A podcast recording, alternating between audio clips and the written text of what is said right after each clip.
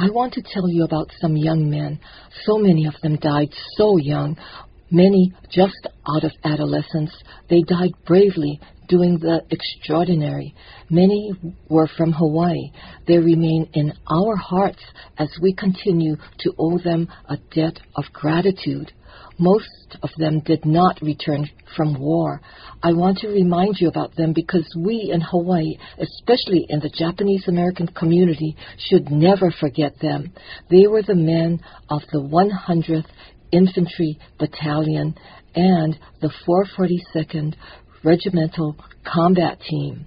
I found a wonderful speech that tells some of the story concisely enough to fit the airtime that we have for this radio show.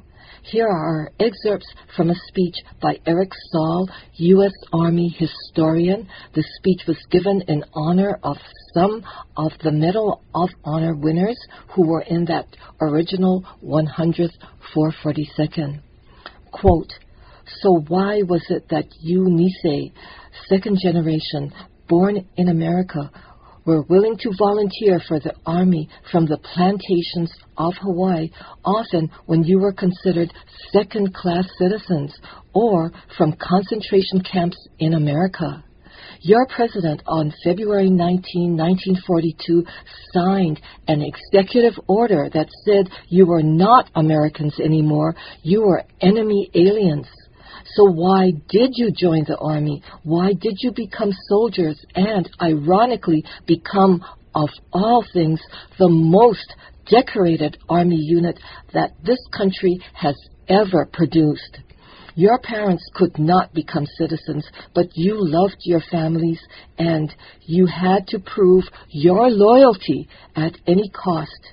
If you went into the army, did your job, perhaps things would change. You knew it and you fought for it. You even came up with your own regimental motto that's on your honored regimental flag. It was, Go for broke. You set the tone for your own regiment and you lived up to its motto. You, be, you made democracy work because of your wartime record. Your children can now be what they want in a country that you wanted for them. When you came home from the war, President Truman had a special White House ceremony for you. It was the only time that the President of the United States had a ceremony at the White House for a, a unit as small as a battalion. It was raining that morning in Washington, and Truman's aide said, Let's cancel the ceremony. Truman said to his aide, After what those boys have been through, I can stand a little rain. He said to the Niseis, quote, I can't tell you how much I appreciate the opportunity to tell you what you have done for this country. You fought not only the enemy, but you fought prejudice and you won. You have made the Constitution stand for what it really means the welfare of all the people all the time. End quote. On the battlefields of France, Italy, and Germany, you never lost faith in your country, and we are here today to celebrate that faith. The result of that faith is that your children can be anything that they want professionals, doctors, and lawyers. The price that you paid for democracy was the highest combat casualty rate of any regiment that served in the United States Army. The 100th 442nd suffered 314% combat casualties. The 4,000 men who started off in February of 1943 had to be replaced nearly three and one half times. Eventually, about 14,000 men served in the 100th 442nd. In one battle alone, the battle for the rescue of the lost battalion in October 1944, which you fought in, 2,000 of you went in to rescue 200 Texas soldiers who could not be rescued by their own division. You sent and suffered almost a thousand casualties in that one battle alone of almost five days of constant fighting. You rescued the Texas Lost Battalion, and for that you won two Presidential Unit citations the Army designated the rescue of the Lost Battalion to be one of the top 10 battles fought by the United States Army in its 230 year history. UNICEF ultimately won seven unit citations, and no other unit, for its size and length of service, has won that many presidential unit citations. Chet Tanaka counted how many citations and how many medals the 100th 442nd earned. Of the 14,000 men who served, there were 18,000 medals for heroism and service. You had become the most decorated unit in American military history for its size and length of service. The U.S. Army had three infantry divisions lined up to breach the Gothic line which protected the Po Valley and the entrance to Austria. And those three divisions could not do it. They were stalemated for six months. The army then asked the 442nd, the Go for Broke Regiment, to break the stalemate. The commander and officers of the 100th 442nd said to the commander of the 92nd Division, we have a plan. We can create a diversionary attack and break the Gothic line if you give us 24 hours.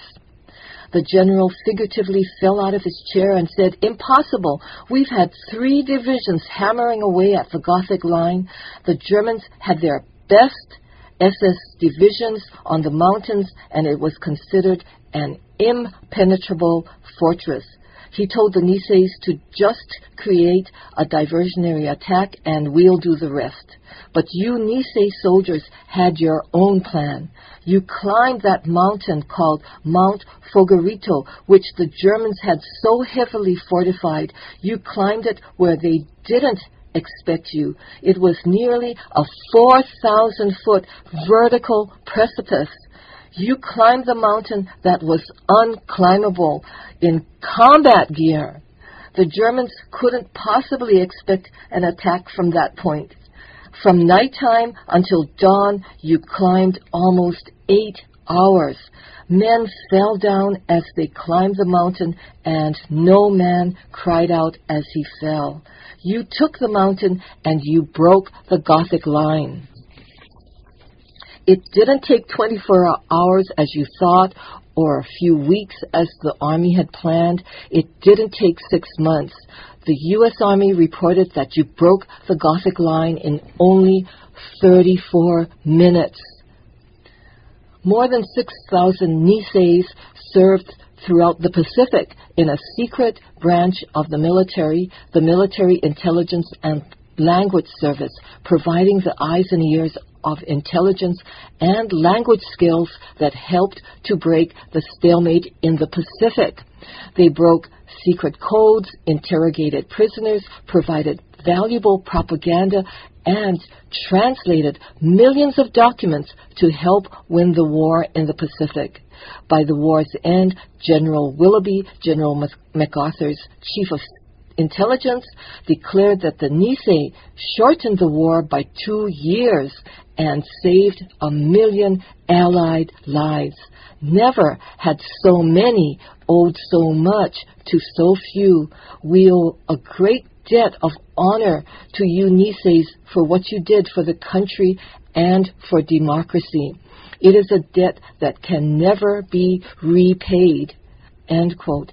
Those were excerpts from a much longer speech by Eric Saul, U.S. Army historian. The speech was given in honor of some of the Medal of Honor winners who were in that original 100th 442nd.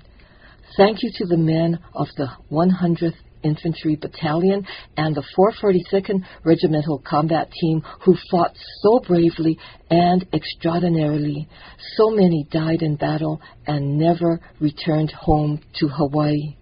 May we, especially those of us in the Japanese American community, never forget you. Please help to honor them with a postage stamp.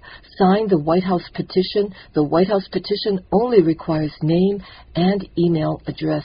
Zip code is optional. It's easy. International signers can participate too. 100,000 signers are needed for the petition.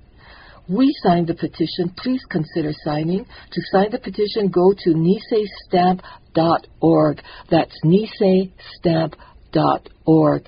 N I S E I S T A M P dot O R G. Deadline is March 20, 2016. They may need the 100,000 by March 18, 2016.